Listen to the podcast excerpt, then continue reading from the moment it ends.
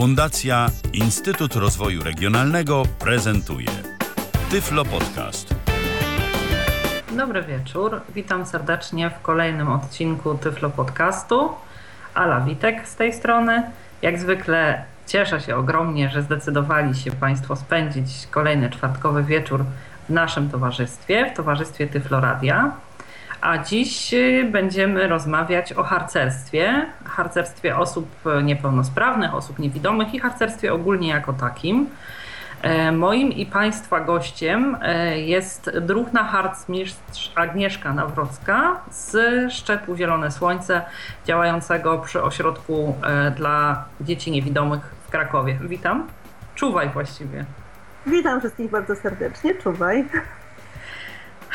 To ja już tak celem wstępu nakreśliłam temat i, że tak powiem, przedstawiłam panią jako naszego gościa to ja na początek poprosiłabym e, o taką jakby osobistą refleksję, co w, jeśli mogę tak mówić, druhny e, odczuciu jest e, taką największą wartością harcerstwa, jeśli chodzi o ten kontekst osób niepełnosprawnych.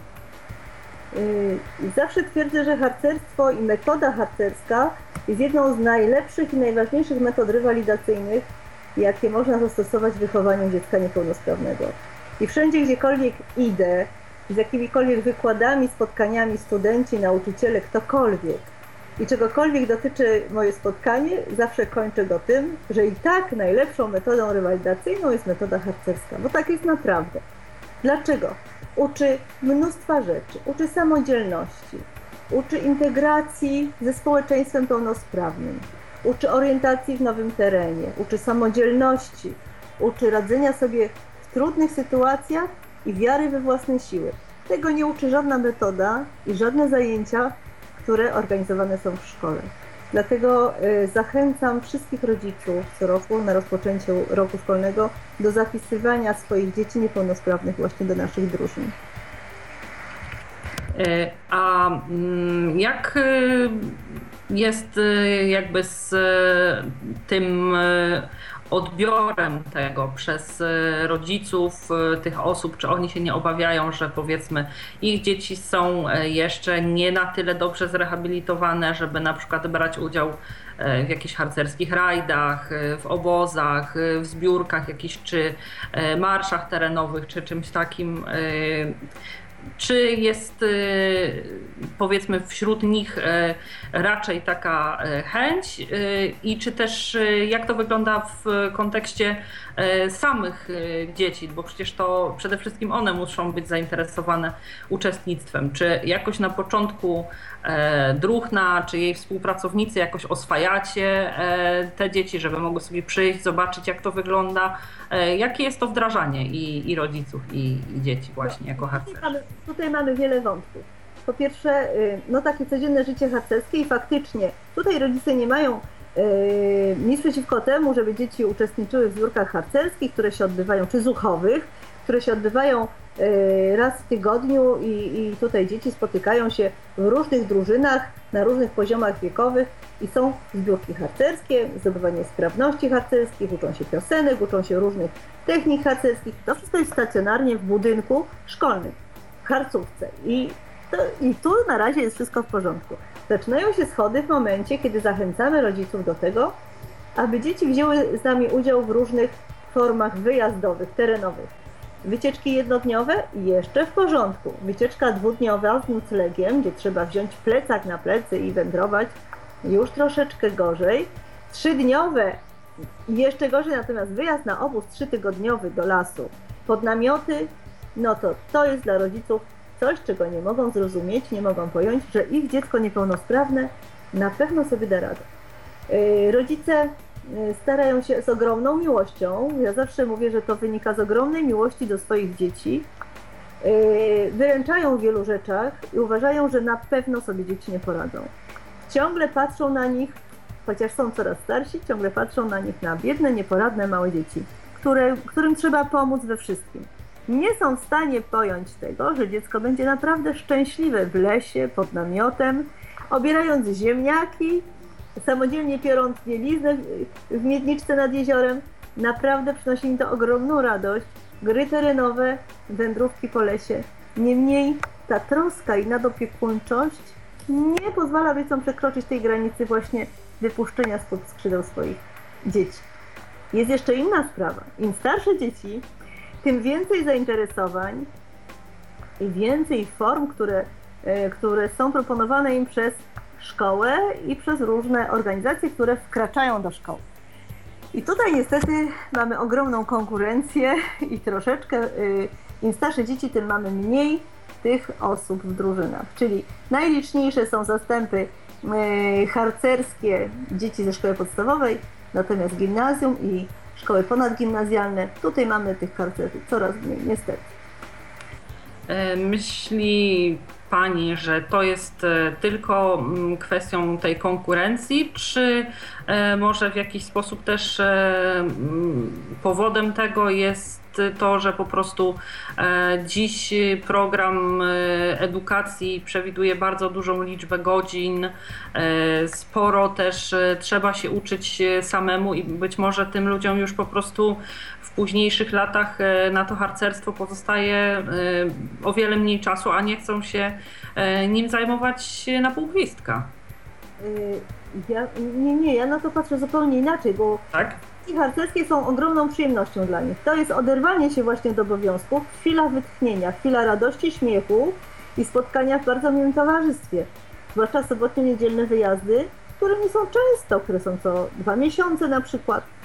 Niemniej bardzo y, często zdarza się tak, że ci nasi podopieczni wolą jednak być w domu, odpoczywać sobie na łóżeczku, mm, pracować, bawić się komputerem, bo yy, osoby niewidome z taką samą umiejętnością korzystają z komputera jak wszyscy pełnosprawni i tu niestety wciąga ich ten komputer bardzo, bardzo i często z lenistwa, z takiej wygody, wolą formę stacjonarną niż formę ruchową spędzania wolnego czasu. Tak jak wszyscy. Niczym innym, e, niczym się nie różnią dzieci niepełnosprawne i młodzież niepełnosprawna od, od ich rówieśników pełnosprawnych. Zauważamy, że młodzież wybiera takie formy właśnie spędzenia czasu stacjonarnie przed komputerem. Jasne. A y, chciałam jeszcze dopytać e, w kwestii tych y, obiekcji rodziców, czy też wyborów samych adeptów harcerstwa. Czy to jest e, tak, że to jest e, dobą obecną, taką jakby domeną obecnych czasów, że rodzice właśnie tak przesadnie, że e, obawiają się tych wyjazdów kilkudniowych czy obozów? Czy wcześniej też bywało podobnie? Nie, nie, nie, nie nic się nie różni, zawsze tak było. Zawsze tak było i pracujemy również z rodzicami, to jest bardzo ważne, żeby im wytłumaczyć, że nic, nic złego się nie wydarzy, a wręcz przeciwnie, dziecko ogromnie skorzysta na takim wyjeździe. I nie ukrywam, mamy wiele sukcesów takich wychowawczych względem rodziców, kiedy to odważyli się i y, dziecko już nigdy więcej nie chciało jechać na żadne inne formy wypoczynku letniego, tylko po pierwsze obóz harcerski, a resztę wakacji proszę planować w tym drugim miesiącu. Y, I rodzice się absolutnie już poddawali i wiedzieli, że, że nie dadzą rady walczyć, walczyć y, z czymś takim, bo faktycznie Ci, którzy raz spróbowali tej harcerskiej przygody, nie wyobrażają sobie wakacji w innej formie. Tak to wygląda. I mamy nasze, naszych harcerzy, którzy kiedyś zaczynali z nami wyjeżdżać i działać u nas jako e, dzieci szkoły podstawowej. Teraz są w technikum i ciągle z nami jeżdżą. I nie było wakacji, na których nie byliby właśnie na obozie harcerskim. To takie, takie nasze małe sukcesy, które ogromną radość nam przynoszą to porozmawialiśmy o sukcesach, a przez chwileczkę chciałabym jeszcze dopytać e, o wyzwania. E, co mm, dla Państwa jako kadry na tych obozach czy wyjazdach w kontekście osób niewidomych jest takim największym wyzwaniem? Czy to są kwestie bezpieczeństwa, czy kwestie organizacji przejazdów, czy jakieś mm, kwestie typu osób, to znaczy opieki nad tymi osobami, które poza niepełnosprawnością wzrokową mają inne niepełnosprawności sprzężone? Y, zawsze w kadrze obozu są również tyflopedagodzy i oligofrenopedagodzy, czyli mają y, wgląd na, na naszych podopiecznych wszechstronny, czyli nie tylko od, pod Mhm. kątem harcerskim, bo to są instruktorzy harcerscy, ale także pod kątem y, takim pedagogicznym, y, psychologicznym. W związku z tym każde dziecko u nas jest analizowane osobno, czy analizowane złe słowo. Każdym opiekujemy się w taki sposób, y, jak należy się y, opiekować ze względu na jego właśnie y, niepełnosprawność. Często niepełnosprawność sprzężoną. Y, Oczywiście, że y, dziecko niewidome nie będzie stało samo na warcie y, na bramie obozu, prawda? Zawsze musi mieć kolegę, który będzie jego oczami. Y, To jest taki, taki prosty przykład tego, że musimy dostosować formy, metody pracy do niepełnosprawności dziecka. Jak idzie zastęp na służbę do kuchni i trzeba palić w piecu, w tym piecu na pewno nie będzie paliło dziecko niepełnosprawne, tylko instruktor, który się nimi opiekuje. Yy, idziemy na wędrówkę, zawsze dobieramy parami dzieci tak, żeby sz- szło dziecko pełnosprawne z tym niewidomym czy słabowidzącym kolegą. I tutaj yy, przyszła mi na myśl bardzo ważna rzecz nie jeździmy sami, same dzieci niepełnosprawne z instruktorami na nasze obozy, wycieczki, rajdy. Mamy bardzo wielu y, harcerzy pełnosprawnych, którzy jako wolontariusze działają w naszym środowisku, są z nami i z nami wyjeżdżają z potrzeby serca. Wolą być z nami niż w innym środowisku, w innym szczepie, w innej drużynie, gdzie są tylko dzieci pełnosprawne. I to daje do myślenia, że wolą właśnie być wśród dzieci niepełnosprawnych, żeby im służyć tą pomocą, żeby ich wspierać. I to jest coś pięknego, co my obserwujemy na co dzień. Czyli to jest e, taki rzeczywiście mm, przejaw takiej stuprocentowej e, harcerskiej postawy z ich strony. Dokładnie. E, Ja zanim przejdę do następnych pytań, chciałabym przypomnieć naszym słuchaczom, że jeśli ktoś z Państwa e, ma jakieś pytania do e, Pani Agnieszki lub e, e, chciałby się podzielić swoimi refleksjami odnośnie e, własnych przygód harcerskich, tudzież e, uczestnictwa w harcerstwie swoich dzieci, to serdecznie zapraszamy do kontaktu z nami. Można to robić na dwa sposoby. Po pierwsze poprzez komunikator Skype na tyflopodcast.net, a także pod stacjonarnym numerem telefonu 123 834 835. E, To wracamy mm, do naszej e, rozmowy e, odnośnie e, harcerstwa. E, Chciałabym e, zapytać ogólnie, y, bo mówiła Pani o tym e, spadku e, zaangażowania w działalność harcerską wraz z wiekiem. A e, ogólnie jak Pani ocenia, czy harcerstwo jest e, popularne e, wśród e, osób niewidomych, czy również na przykład osoby dorosłe, które kiedyś e, w latach szkolnych były harcerzami, działają e, później gdzieś e, w środowisku harcerskim? E, Jak to wygląda na obecną chwilę? Y, Z tego co mnie wiadomo, y, do, y, do niedawna byliśmy w ogóle jedy- jedynym środowiskiem w Polsce, które swoją działalnością harcerską obejmowało dzieci niewidome i słabowidzące. Od niedawna zaczęła działać drużyna w Laskach. Nie nawiązaliśmy jeszcze kontaktu, współpracy. Mam to cały czas na myśli. Może, może kiedyś się uda. Bardzo bym chciała, bo uważam, że powinniśmy współpracować i dzielić się swoim doświadczeniem, ponieważ mamy mnóstwo różnych pomocy dydaktycznych, takich harcerskich, właśnie dostosowanych e, do dzieci, e, do harcerzy niewidomych. Natomiast e, uciekło mi pytanie. E, Pytałam, czy też e, osoby, Czy które kiedyś, Nie. tak, dorosłe. Natomiast specyfika nasze, naszej szkoły jest taka, że mamy młodzież z całej Polski. I nawet jeżeli młodzież zapisuje się do drużyn harcerskich, działa, działa przez okres swojej edukacji w naszej szkole. Potem wracają do swoich domów rodzinnych, rozjeżdżają się z powrotem po całej Polsce. Ciężko kontynuować tą działalność, ponieważ nie ma ich już wśród nas, a w swoich środowiskach lokalnych nie mają pola służby, nie mają drużyny y, nieprzetartego szlaku, bo tak nazywają się drużyny osób niepełnosprawnych. Y, W związku z tym nie mogą kontynuować. Często dostaję maile i różne zapytania od osób niepełnosprawnych dorosłych, w jaki sposób mogą kontynuować swoją działalność. Proszą o podpowiedź zdobywania stopni instruktorskich. Staram się im pomagać, ale jest to niezwykle trudne. E, musieliby znaleźć w swoim środowisku taką drużynę, która przede wszystkim zrozumie potrzebę działania osoby niepełnosprawnej, a po drugie będzie potrafiła pomóc, dostosować wszelkie metody i, i formy do tej niepełnosprawności.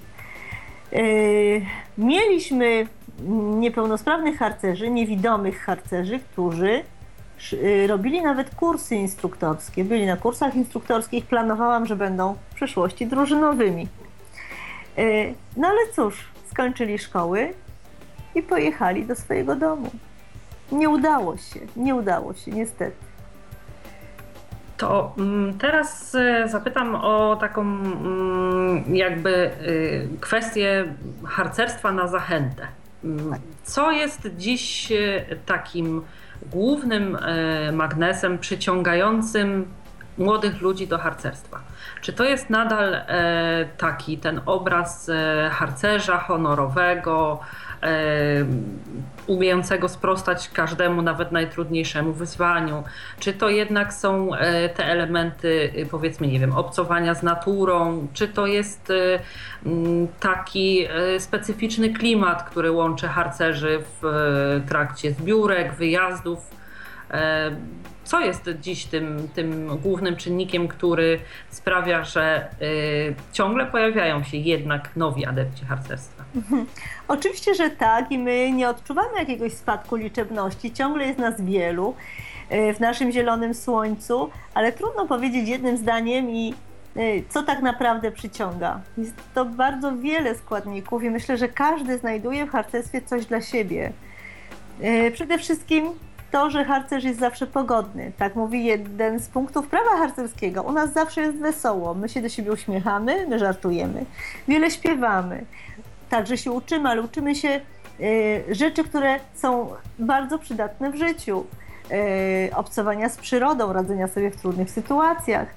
Y, proszę sobie wyobrazić przygodę osoby niewidomej, która uczy się rozpalać ognisko i samodzielnie potrafi ułożyć watrę i to ognisko rozpalić.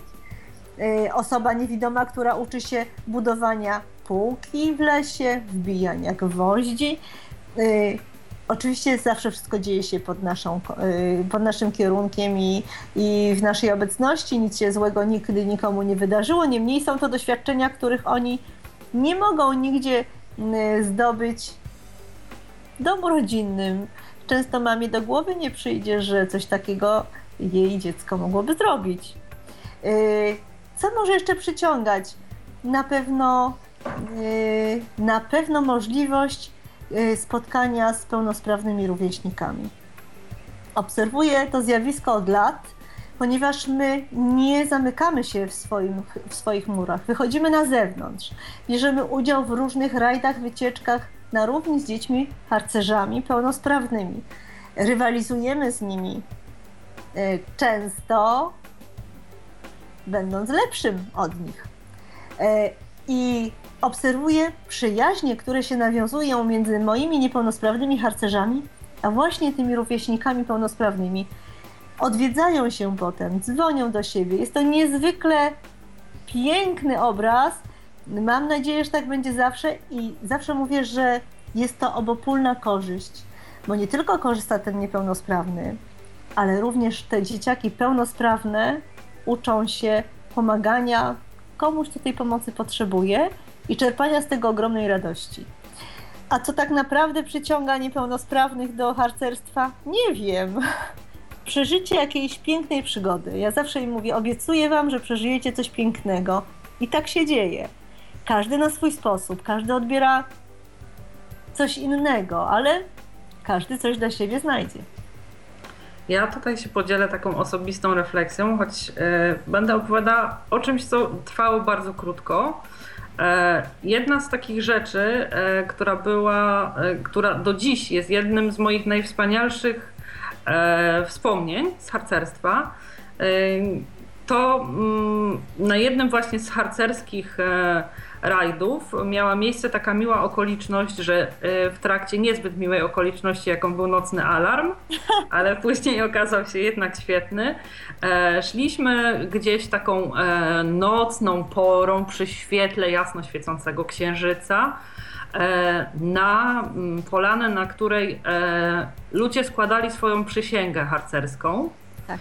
I e, jedną z osób, która tą przysięgę składała, była moja przyjaciółka. Ja byłam wtedy jej strażniczką ognia w trakcie tej przysięgi.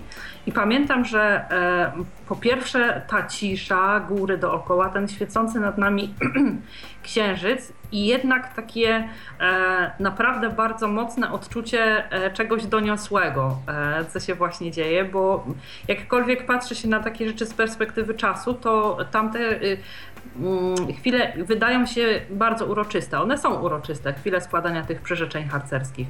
Więc to jest jedno z takich e, dla mnie mm, najfajniejszych, naj, najmilszych, takich najlepszych wspomnień, e, jeśli chodzi e, o harcerstwo, że chyba mm, do mnie najbardziej przemawiała ta atmosfera, taka niecodzienna i było rzeczywiście czymś takim ogólnie, co pozwalało się oderwać od rzeczywistości, a miało chwile takie wręcz e, jeszcze magiczne do tego, więc e, tutaj... No, y, lubimy wprowadzać taką atmosferę i harcerze niezwykle pozytywnie to przeżywają.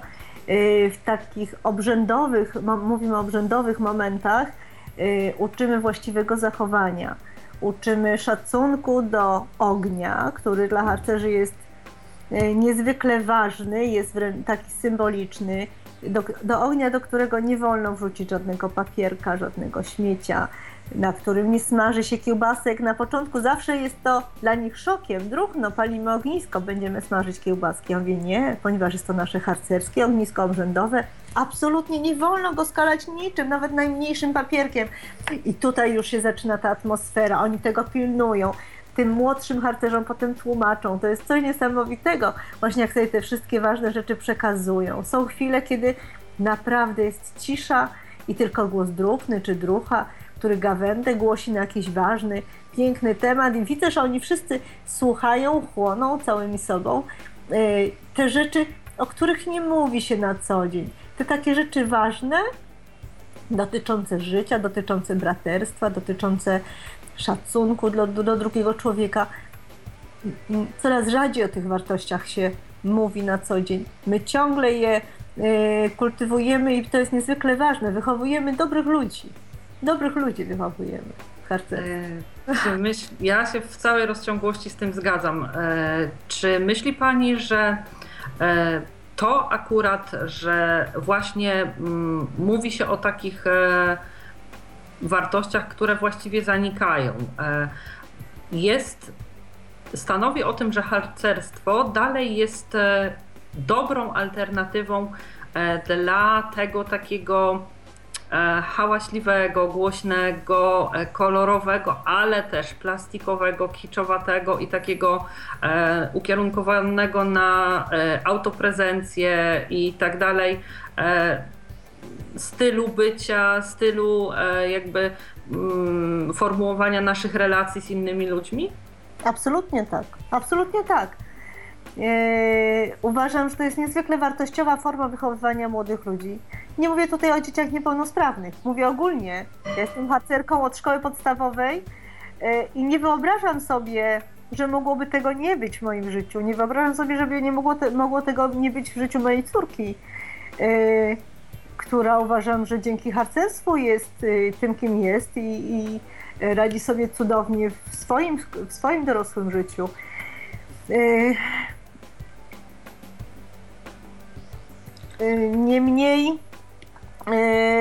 no, czy to nie jest piękne właśnie iść do lasu, wyciszyć się, zapomnieć o tym zgiełku, nie słyszeć szumu, szumu ulic, samochodów, oderwać się od komputerów, oderwać się od telefonów komórkowych, bo musimy sobie powiedzieć jasno, na obozie harcerskim nie ma prądu, nie ma prądu, nie ma ładowarek do telefonów, odrywamy się od wszystkiego. Są yy, dzieci, którym jest ciężko. Zauważam już takie uzależnienie od telefonów komórkowych, uzależnienie od internetu, od komputera. Nie, mo nie mogą sobie z tym dać rady, tęsknią. Co zrobisz, jak przyjedziesz do domu? Natychmiast włączę komputer, mi mówią. Jed no tak, ale myślę, że w ostatecznym rozrachunku to tak. jednak. Tak. E, Okazuje się, że po kilku dniach nie zauważają braku. Wsłuchują się w las, wsłuchują się w y, śpiew ptaków, wsłuchują się w szum morza, jeżeli jesteśmy nad morzem, chłoną całym sobą tą przyrodę i to jest piękne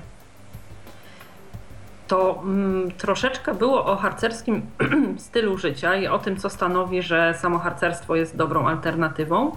E, to teraz chciałam zapytać o te harcerskie ideały, bo mm, dziś e, w e, świecie takiego ogólnego relatywizowania wszystkiego, określania różnych rzeczy mianem mniejszego zła, mm, czy tam y, kwestionowania ogólnie przyjętych norm moralnych, czy te ideały y, charakterystyczne dla harcerstwa, które są y, fundamentem postaw harcerskich, nadal Pani zdaniem przystają do dzisiejszej rzeczywistości, czy po prostu czasami osoby, które chciałyby według tych zasad postępować, mogłyby się czuć, e, nie wiem, jako wyznawcy jakichś e, archaicznych e, światopoglądów.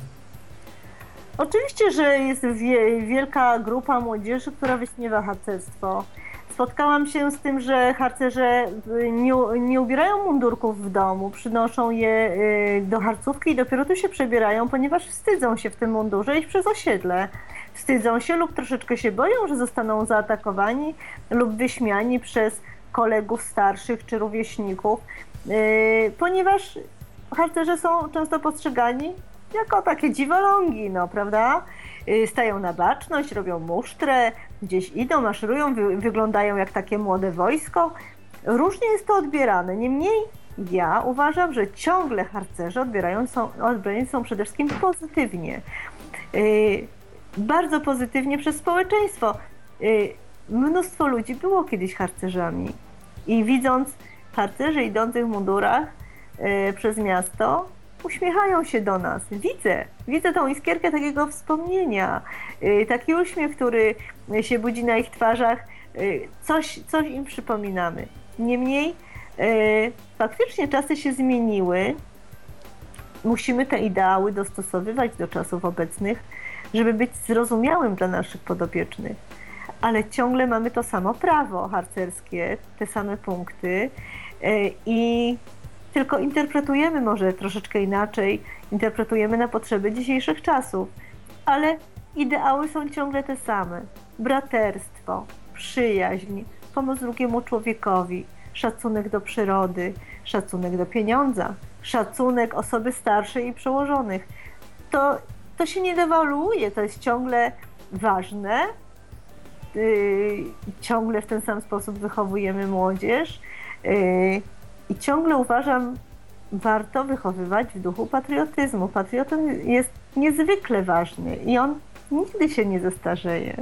Trzeba dzieciom mówić o naszej historii o rzeczach ważnych. Wtedy, wydaje mi się, wychowujemy takich prawdziwych Polaków, wartościowych. E, bo dzisiejszy patriotyzm to nie jest e, chodzenie na wojnę e, w, że tak powiem, gronie szarych szeregów, ale postaw patriotycznych wymaga się i w czasie wojny, i w czasie pokoju, więc myślę, że to, o czym Pani mówi, jest niezwykle istotne i też jest jednym z takich składników, które składają się na tą kwintesencję harcerstwa. E, chciałam zapytać, nasunęła mi się teraz taka refleksja, czy po ekranizacji e, Kamieni na Szaniec e, miała Pani u siebie w drużynie jakiś dodatkowy napływ nowego narybku harcerskiego, czy nie? Czy jakoś to była taka historia, która nie bardzo rusza ludzi już teraz? Kamienie na Szaniec są lekturą szkolną od zawsze. Mhm. Kamienie na Szaniec, niewidomi chodzą do kina, ale nie tak często jak dzieci widzące, pełnosprawne. Niemniej czytają, dużo czytają. I y, książka Aleksandra Kamińskiego Kamienie na szaniec jest lekturą szkolną, czytają ją wszyscy. nasi uczniowie również. Nie ma to wpływu na to, czy zapisują się, czy nie zapisują się, kojarzą, kojarzą. Zwłaszcza, że bohaterowie Kamień na Szani są również bohaterami naszych drużyn. 15 bohaterami naszych drużyn y, i bardzo dużo poświęcamy czasu historii Szarych Szeregów, y, różnym akcjom, które Szare Szeregi organizowały w czasie II wojny światowej. Y, jeździmy na różne rajdy i zloty, które nawiązują do tych historii. No właśnie, chciałam zapytać, przepraszam, że wchodzę ja? w słowo, czy e, kontynuowane e, są jeszcze wyjazdy z, e, w ramach Szczepu Zielone Słońce na wszelkiego rodzaju uroczystości upamiętniające akcje pod Arsenałem, czy nie? Taką naszą tradycją środowiska naszego Zielonego Słońca było wyjazdy na coroczne rajdy Arsenał do Warszawy, mhm. gdzie w rocznicę akcji pod Arsenałem w marcu zjeżdżały się drużyny z całej Polski, to jest do dziś, zjeżdżają się drużyny z całej Polski i tam e, w rocznicę tej właśnie akcji organizowany jest rajd trzydniowy harcerski. E, mnóstwo e, harcerzy zjeżdża się i rywalizują między sobą. Dla najlepszych patroli, które zwyciężają, ofiarowana jest statuetka gipsowa, malutka, małego powstańca. My tych statuetek mamy bardzo dużo, co świadczy o tym, że naprawdę solidnie do tych rajdów żeśmy się przygotowywali rok w rok i zwyciężaliśmy, y, rywalizując z harcerzami pełnosprawnymi bez żadnych ulg. Tych statuetek mamy wiele na półeczce, stoją i przypominają nam o tych latach. Niemniej teraz zastanawiam się właśnie, kiedy ostatni raz byliśmy na rajdzie Arsenał, czy albo 4, 4 lata temu, chyba 3 lata temu.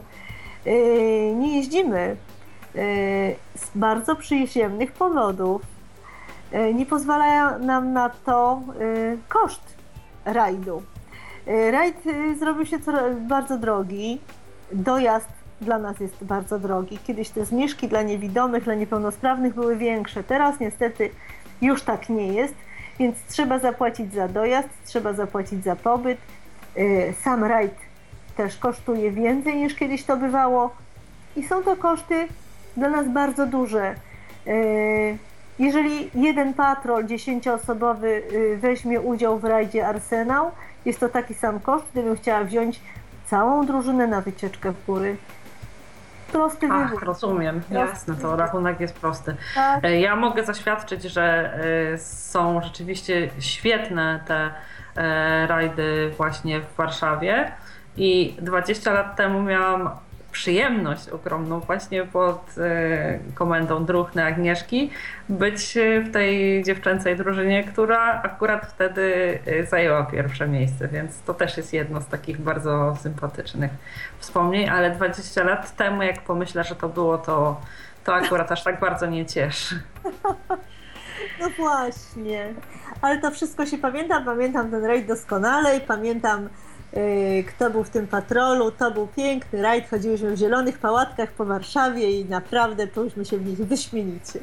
Tak, chociaż e, było e, bardzo dużo chodzenia, to jest e, też fizycznie dosyć wymagająca. Mimo, że miejska, mimo, że miejska impreza harcerska, to jest naprawdę bardzo wymagająca, bardzo dużo się chodzi i trzeba się naprawdę porządnie ogarnąć, bo w niektóre miejsca trzeba dojechać, przynajmniej w czasach, kiedy, kiedy ja tak, miałam tak, przyjemność być na Arsenale, tak. to wyglądało, więc naprawdę, no, że tak powiem, jeśli ktoś zamarudzi, to, to ciężko jest później te straty odrobić, bo wszędzie liczy się czas, e, liczy się e, prawidłowe wykonanie e, kolejnych zadań, więc tutaj też jest kwestią po pierwsze ogromnej koncentracji, bo człowiek już tym chodzeniem też jest zmęczony. Trzeba też mieć oczywiście wiedzę historyczną, wiedzę o harcerstwie, bo to wszystko tam jakby jest punktowane, więc mi osobiście e, takie mm, właśnie ten e, Raid Arsenał bardzo się podobał, ale był z, tak, z takich e, przedsięwzięć harcerskich oceniam go jako jedno z bardziej wymagających. Ja pamiętam ten rajd doskonale z innego powodu. Naszą patrolową, ja byłam opiekunem, ale patrolową była niewidoma harcerka. Yy, przyjaciółka mojej rozmówczyni, Monika. Była patrolową. Jednym z zadań dla patrolowych było przygotować gawędę na kominek. W kominku brało udział ponad 100 harcerzy. I pamiętam, że ja się bardzo denerwowałam, co Monika przygotuje, jaką gawędę opowie. Tą gawędę trzeba było przygotować chyba na temat właśnie braterstwa, przyjaźni. Coś takiego trzeba było przygotować. Yy, było przygaszone światło, paliły się świece na środku sali, w której odbywał się kominek i Monika nagle swoim mocnym głosem wśród tej całej rzeszy harcerzy, ponad setki harcerzy, zaczęła mówić gawędę. Była taka cisza, że po prostu muchę można było usłyszeć, a Monika mówiła tak pięknie, że ja byłam oniemiała z zachwytu. I kiedy zapaliło się światło i ci harcerze patrzyli w tym kierunku, skąd ta gawenda do nich doszła, zobaczyli niewidomą harcerkę i byli tak zaskoczeni tym wszystkim, yy, ale z czasem okazało się, że podchodzili do nas, witali się i już im nie przeszkadzała ta niepełnosprawność. Widzieli koleżankę, harcerkę i to było coś pięknego. Pamiętam to doskonale to obie możemy zaświadczyć, że harcerstwo nawet po latach to bardzo miłe i, i wspomnienia, e, tak, takie, które nie uciekają gdzieś, może właśnie przez swoją wyjątkowość, że są to sytuacje takie e, niecodzienne i naprawdę zapadają w pamięć. Myślę, że niewiele jest, naprawdę niewiele osób, które swoje harcerskie czasy wspominają e, jakoś powiedzmy, nie wiem, mało sympatycznie albo nie wspominają ich w ogóle. E, dobrze, ale e, dość o, o, przeszłości. Chciałabym o teraźniejszości porozmawiać. Mm, jak wyglądają, e, też chodzi mi w, pewnym sensie o ten, jakby o to odniesienie do osób niewidomych zbiórki, wszelkiego rodzaju kwestie zdobywania sprawności i tak dalej. Czy Państwo macie jako y, komendanci swoją y, wypracowaną już metodę, czy to jest po prostu y, kwestią tego, że Państwo swoich harcerzy znacie, wiecie na co kogo stać, żeby nie stawiać też przed nimi wyzwań, którym nie podołają? Nieprzetarny szlak to jest taki, no to część Związku Harcerstwa Polskiego zajmująca się niepełnosprawnymi harcerzami. I tu nie tylko mówimy o harcerzach niewidomych, słabowidzących, ale także o harcerzach niepełnosprawnych intelektualnie, ruchowo, y, o harcerzach y, niedosłyszących i głuchych, o harcerzach y, przebywających w sanatoriach, domach dziecka, czyli dzieci i młodzież, która potrzebuje specjalnego podejścia, specjalnej pedagogiki i specjalnych starań, żeby można było wychować wartościowego człowieka i specjalnych metod rewalidacyjnych. Tam wszędzie wkracza harcerstwo, i tam wszędzie działają instruktorzy w swoich drużynach. Harcerze zdobywają w tych drużynach takie same sprawności i stopnie harcerskie jak wszyscy inni harcerze w Polsce, natomiast mówimy o tak zwanym dostosowaniu. Wiadomo, że wielu rzeczy y, harcerz niewidomy nie zrobi, natomiast może zrobić zamiennie coś innego. I tu jest ogromne zadanie instruktorów, którzy są szkoleni pod tym kątem na specjalnych kursach nieprzetartego szlaku, które co roku są organizowane y, w schronisku turystycznym na Głodówce, y, gdzie uczą się właśnie w jaki sposób dostosowywać sprawności stopni harcerskiej do niepełnosprawności swoich harcerzy. Taki prosty przykład podam ze swojego podwórka, właśnie z Żadnego Słońca Mamy bardzo dużo y, materiałów opracowanych w Braille'u. Mamy śpiewniki brajlowskie, mamy poradniki harcerskie, gdzie y, harcerze niewidomi mogą y, zobaczyć wypukłe ilustracje krzyża harcerskiego, lilijki harcerskiej, oznakowań stopni harcerskiej, oznakowań znaków patrolowych, gdzie mogą oglądać rysunki brajlowskie, mówimy, czyli te wypukłe, przestrzenne szyfrów harcerskich. Mamy mnóstwo różnych szyfrów harcerskich. Y, w jaki sposób budujemy watrę, w jaki sposób możemy znaleźć gwiazdę polarną. Nigdy jej nie zobaczą na niebie, ale są ciekawi, są ciekawi. Rozmawiamy w jaki sposób e, oznaczamy północ, e, w jaki sposób szukamy wokół siebie oznak które pomogą nam tą północ znaleźć, oni są ciekawi, jak tą gwiazdę północną można znaleźć. Stąd te nasze porady. Przepraszam, e, akurat nasunęło mi się takie pytanie, bo tutaj też e, w Tyflo Podcaście e, dominującym tematem są jednak technologie. Czy w jakiś sposób temu harcerstwu te mm, nowoczesne technologie przychodzą z pomocą? Czy na przykład korzystają e, Państwo w trakcie jakichś gier terenowych, e, nie wiem, z urządzeń do nawigacji udźwiękowionych, bo niewidomym e, trudno jest właściwie no, z takiej zwykłej mapy czarnodrukowej, tak nazwijmy, tak. nie skorzystają. Mapy jakieś tam brajlowskie można przygotować, ale właśnie jak to wygląda? Czy ta nowoczesna technologia przychodzi w sukurs harcerstwu? Ja zawsze mówię, że harcerz ma być zaradny. Nie, niejednokrotnie tą zaradność obserwowałam, yy, bo ustalamy patrole, łączymy harcerzy w różne grupy, idą na yy, grę terenową, dostają mapę i przeważnie tą mapą rządzi harcerz widzący. A co tu się okazuje? że w telefonie mamy GPS-a, który nas zaprowadzi. Niewidomi doskonale potrafią obsłużyć telefon komórkowy z GPS-em i e, nie potrzebują mapy, a jednak dojdą do celu. E, więc jak najbardziej wkrada się technologia nowoczesna wszędzie, wszędzie. I ta zaradność e, młodzieży jest niesamowita, mi bardzo imponuje. Oczywiście, że tak.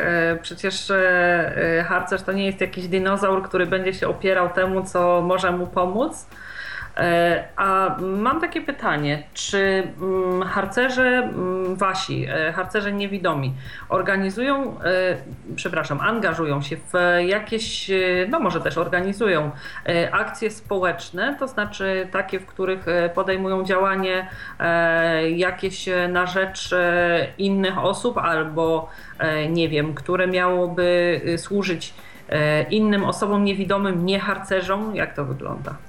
E, służba drugiemu człowiekowi to jedną też e, z celów harcerstwa, dlatego e, zawsze widzimy drugą osobę, której może jest znacznie gorzej niż mnie.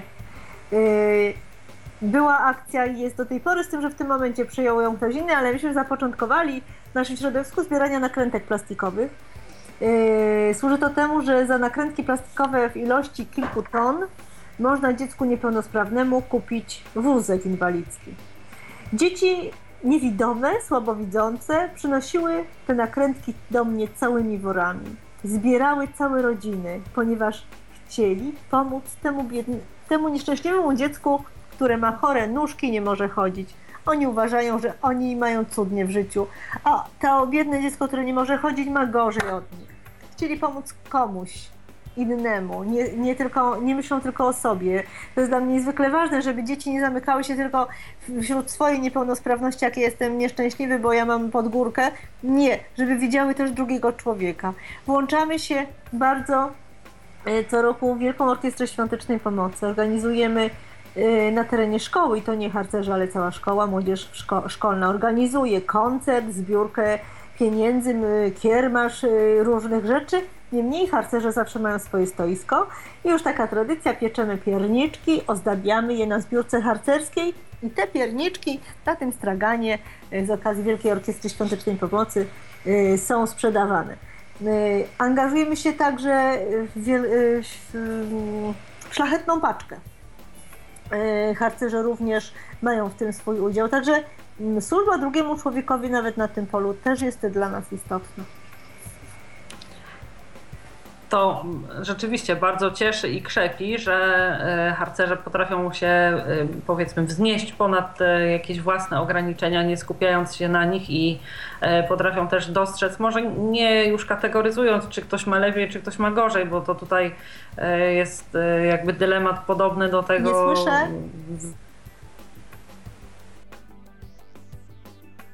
Innych ludzi również w trudnym położeniu i są gotowi e, po harcersku nieść im pomoc. E, to teraz o tych e, takich aspektach powiedziałabym hmm, też harcerskich, ale tych takich najbardziej przyjemnych, o tych właśnie wyjazdach, rajdach. Jestem. Tak, tak. O tych e, wyjazdach, rajdach. E, dokąd harcerze e, najchętniej wyjeżdżają i czy preferują te wyjazdy dłuższe, krótsze, czy mm, jakoś też połączone, nie wiem, ze zwiedzaniem jakichś ciekawych miejsc? Jak to dziś wygląda u Państwa? Każda forma jest atrakcyjna dla nich i każdy znajduje swoją formę dla siebie. Są harcerze, którzy jeżdżą zawsze i wszędzie są takie nazwiska, które zawsze mam na liście, obojętnie ile trwa wyjazd.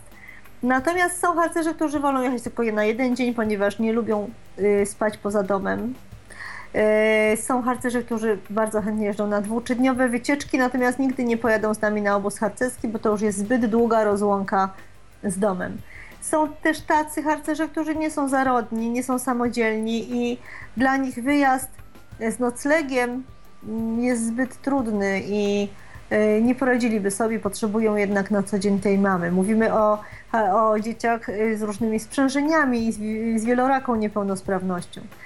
Natomiast zawsze staramy się, żeby to nie był tylko wyjazd. Wyjeżdżamy na wycieczkę, idziemy sobie gdzieś i, i koniec. Dochodzimy do miejsca naszego odpoczynku, naszego noclegu i nic więcej się nie, nie dzieje.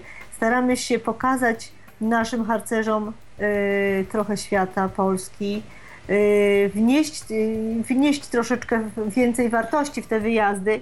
Zawsze oglądamy coś nowego, zwiedzamy, poszerzamy swoją wiedzę o miejscu, y, które oglądnęliśmy, w którym jesteśmy. Każdy obóz harcerski jest wzbogacony o mnóstwo wędrówek, o mnóstwo wycieczek, ze zwiedzaniem, z oglądaniem, z rejsami statkami, z mnóstwo, mnóstwo tych rzeczy. Dzieci nie są w stanie często opowiedzieć wszystkiego, co się wydarzyło, co zobaczyli, gdzie byli. E, tak dużo tego jest. E, często jest to jedyna, ich, e, jedyna możliwość, żeby oni cokolwiek zobaczyli, gdziekolwiek byli. Mamy wiele młodzieży z rodzin biednych, które nie są w stanie zapewnić takiego wypoczynku i tak atrakcyjnych form wypoczynku swoim dzieciom. Dlatego nasi harcerze, wyjeżdżając z nami na obozy harcerskie, korzystają w różny, w różny sposób i często są to jedyne formy wyjazdowe w ich życiu. Taka jest prawda. Ale takie e, jedyne formy wyjazdowe to myślę, że e, i tak e, są jednymi z lepszych form, bo nie tylko jest jakby sama perspektywa wyjazdu, ale również właśnie nawiązania nowych znajomości, odwiedzenia ciekawych miejsc i po prostu takiego harcerstwo też uczy, myślę, takiego e, jakby mm, obywania się po prostu. Gdzieś e, ludzie są w nowych miejscach, stawia się przed nimi e, różne zadania. To nie jest taka monotonia, że zawsze i wszędzie robimy jedno i to samo, więc to też dużo daje, myślę w perspektywie przyszłości, nie tylko osoby niepełnosprawnej, ale każdego człowieka. E, to teraz e, chciałabym e, zapytać o coś takiego. Mm, mówi Pani, że mm, oprócz tego szczepu, który działa w laskach, Państwo jesteście jedynym, który na taką skalę i z tak długimi tradycjami działa w ramach harcerstwa osób niewidomych. A czy mm, ogólnie y, wiadomo coś Pani o szczepach e, osób e, zrzeszających osoby niepełnosprawne, e, być może z innymi niepełnosprawnościami? Czy tutaj jakby w harcerstwie jednak niewidomi działają, a inne szczepy jakoś działające przy ośrodkach na przykład dla osób niedosłyszących też spotykacie? Jak to wygląda? Y, oprócz tego, że jestem komendantką Szczepu Zielone Słońce, jestem również mm, y, kierownikiem, no takie słowo, którego nie lubię, ale jednak kierownikiem y, Wydziału Nieprzetartego Szlaku Komendy Chorągwi Krakowskiej. Czyli pod moją opieką są wszystkie drużyny województwa małopolskiego, które zajmują się harcerzami niepełnosprawnymi. Stąd doskonale, sobie, doskonale wiem, jakie drużyny działają na, w obrębie Małopolski, y, drużynie przytartego szlaku. Najwięcej drużyn mamy y, zrzeszających dzieci z dysfunkcją y, intelektualną, dzieci niepełnosprawnych intelektualnie. I tych drużyn jest najwięcej. Przy, przy ośrodkach specjalnych dla dzieci upośledzonych. Były drużyny wśród młodzieży głuchej i słabosłyszącej, niemniej z braku kadry ta, ta działalność upadła. Nie mam, przynajmniej w chorągwi krakowskiej takiej drużyny już nie ma. Bardzo mi jest przykro. Natomiast działają harcerze w domu dziecka. Była, był cudny, przepięknie działający szczep przy szpitalu dziecięcym w Prokocimiu. No niestety też od jakiegoś czasu już się to nie udaje, y, ale y, działają drużyny w całej Polsce. Y, działa drużyna również w Rabce, teraz pomyślałam.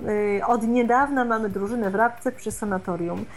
Początki nieprzetartego szlaku właśnie wywodzą się z Rabki, gdzie przy sanatoriach było mnóstwo drużyn harcerskich. Dzieci przyjeżdżały na leczenie i również w taki sposób spędzały czas na zbiórkach harcerskich. Mamy też drużyny w domach dziecka, mamy drużyny w poprawczakach. To jest piękna działalność, kiedy młodzież z różnymi przejściami, z różnymi przeżyciami wracamy społeczeństwu dzięki tym wartościom zawartym, zawartych w metodzie harcerskiej. Mamy też drużyny wśród e, dzieci młodzieży e, niepełnosprawnej ruchowo. Mamy harcerzy na wózeczkach. Taka drużyna jest y, w zespole szkół w Waganowicach, gdzie są harcerze właśnie na wózeczkach. Wspaniale działająca drużyna.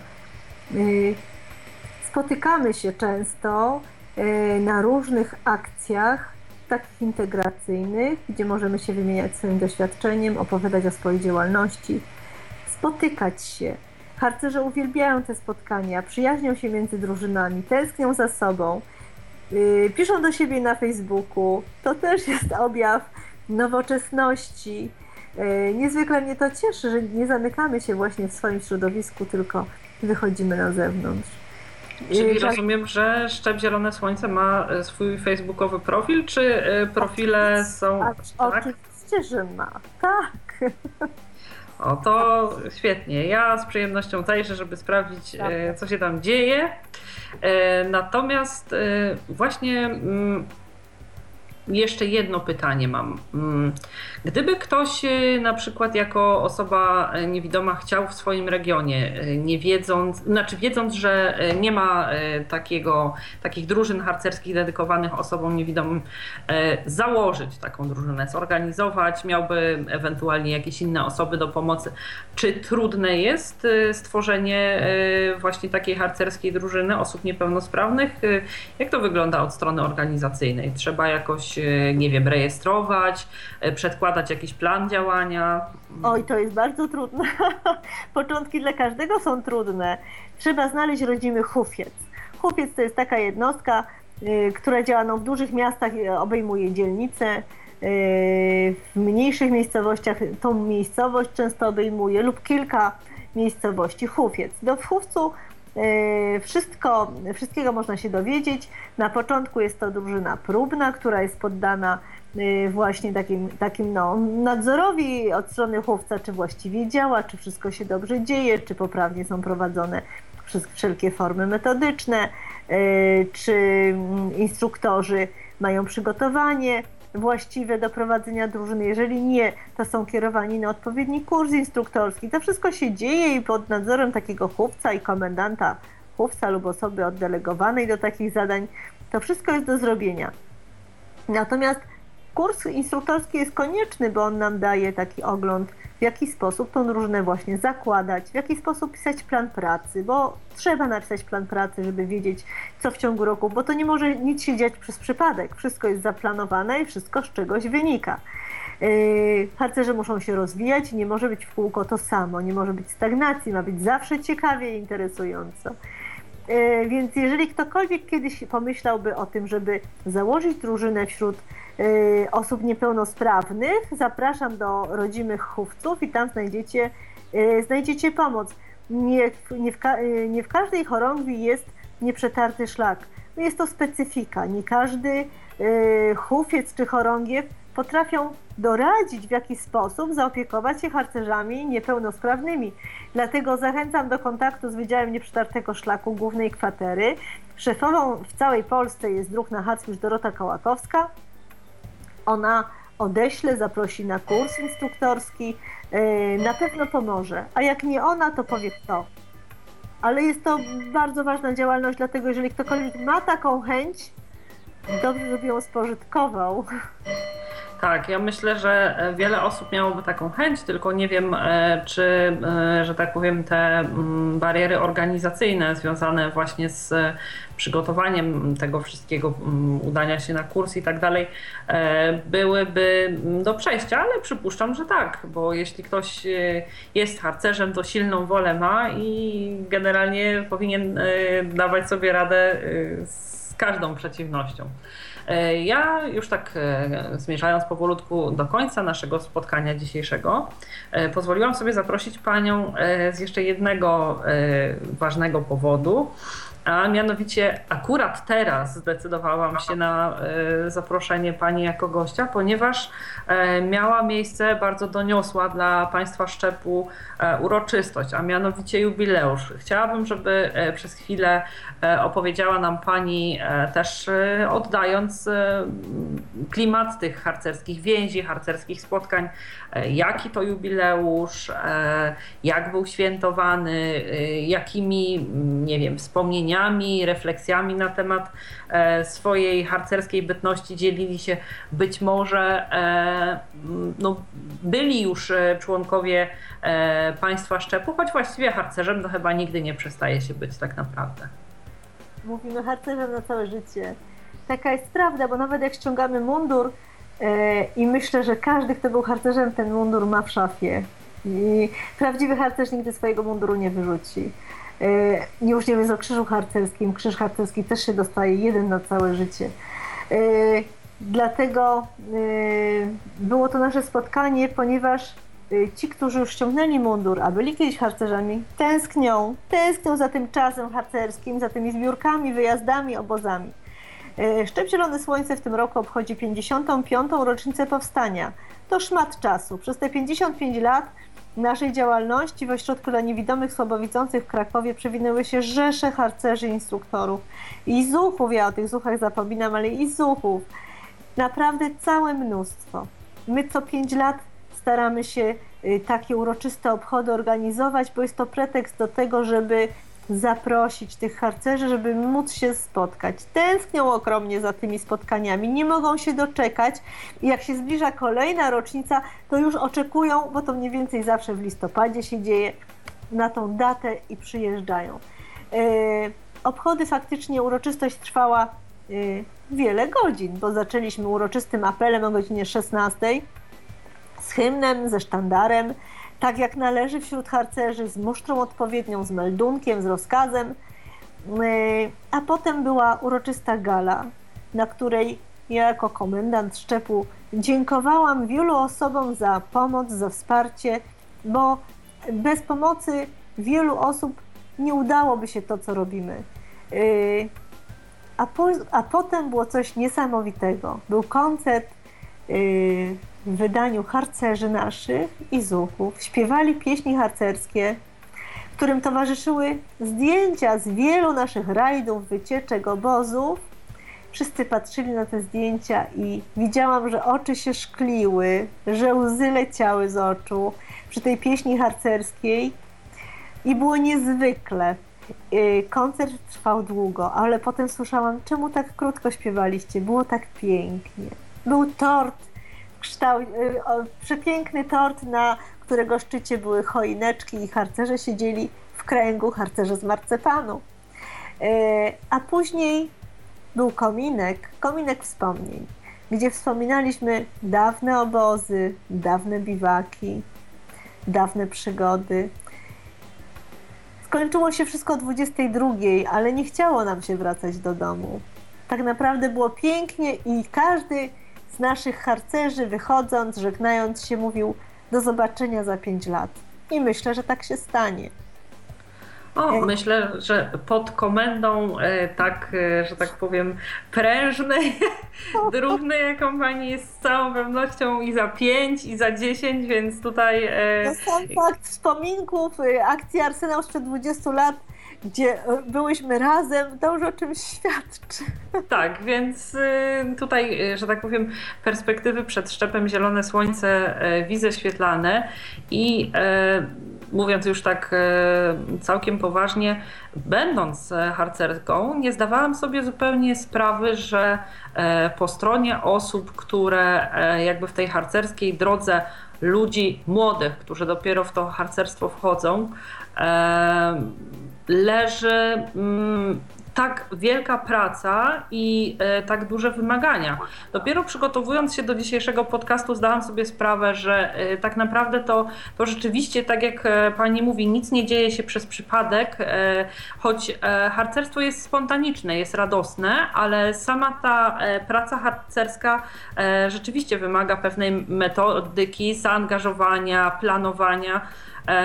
Ale myślę, że też samo harcerstwo tego uczy, w sensie takim, że jeśli ktoś y, powiedzmy, nie wiem, w dzieciństwie zaczął być harcerzem, to później jako osoba dorosła, e, to też jest kolejny taki e, plus, na który warto zwrócić uwagę, że właśnie harcerstwo uczy tego przewidywania, planowania, dobrej organizacji czasu swojego, więc E, to jest, myślę, kolejna z takich zachęt, które jakoś mogą być zachęt do nabycia takich umiejętności, które mogą być przydatne nie tylko w kwestii harcerstwa, funkcjonowania na co dzień, ale również, nie wiem, w trakcie późniejszej edukacji czy pracy. Absolutnie tak. Zaczęły, zaczęłam zdaniem, którym skończyć chcę też. I to apel do wszystkich, którzy nas będą słuchać.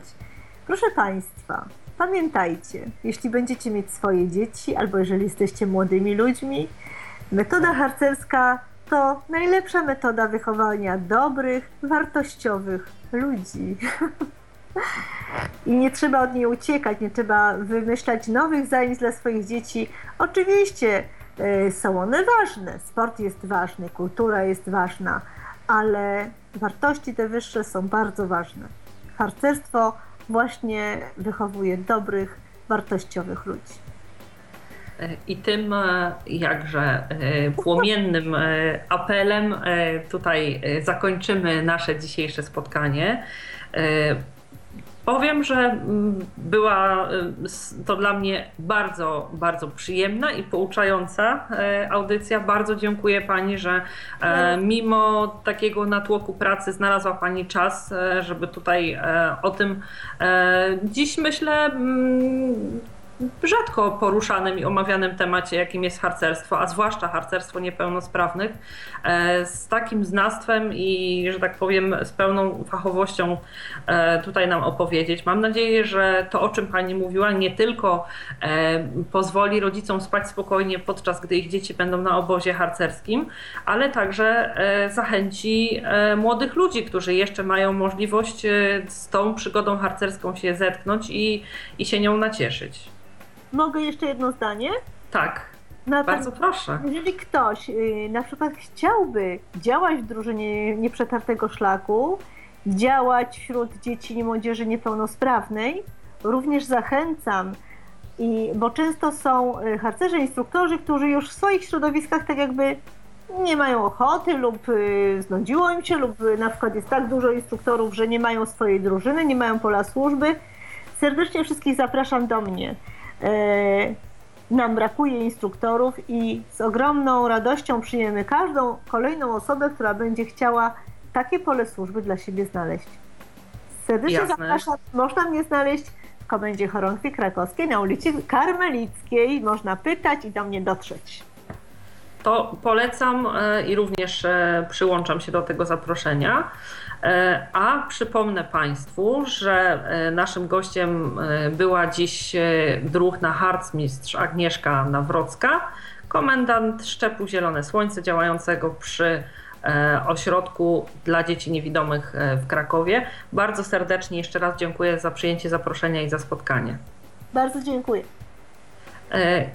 A mm, kończąc naszą audycję, również w imieniu swoim i realizującego dzisiejsze spotkanie Michała Dziwisza, e, dziękuję Państwu za uwagę i e, zapraszam do wysłuchania e, kolejnych Tyflo podcastów.